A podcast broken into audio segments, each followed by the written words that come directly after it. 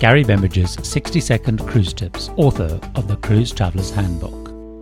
Seabourn is a small ship cruise line that is part of the Carnival Cruise Organization.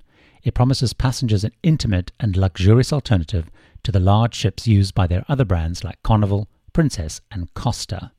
Seabourn calls itself the world's best small ship cruise line, regularly winning industry accolades including prestigious Condé Nast magazine awards. Travelers who enjoy staying in boutique and five star hotels should enjoy it, as they offer similar experiences and service. The small ship size means they visit destinations that large cruise ships cannot, like cruising up the Thames into central London and docking at small towns on the Greek islands. Passengers tend to be couples over 45, although honeymooners looking for that special vacation will be found on board. They do not have extensive child facilities, although in vacation times they bring resources on board to entertain children. It's a good choice for solo travelers, both due to size, which makes it easier to meet and engage with people, and they make a point of welcoming them.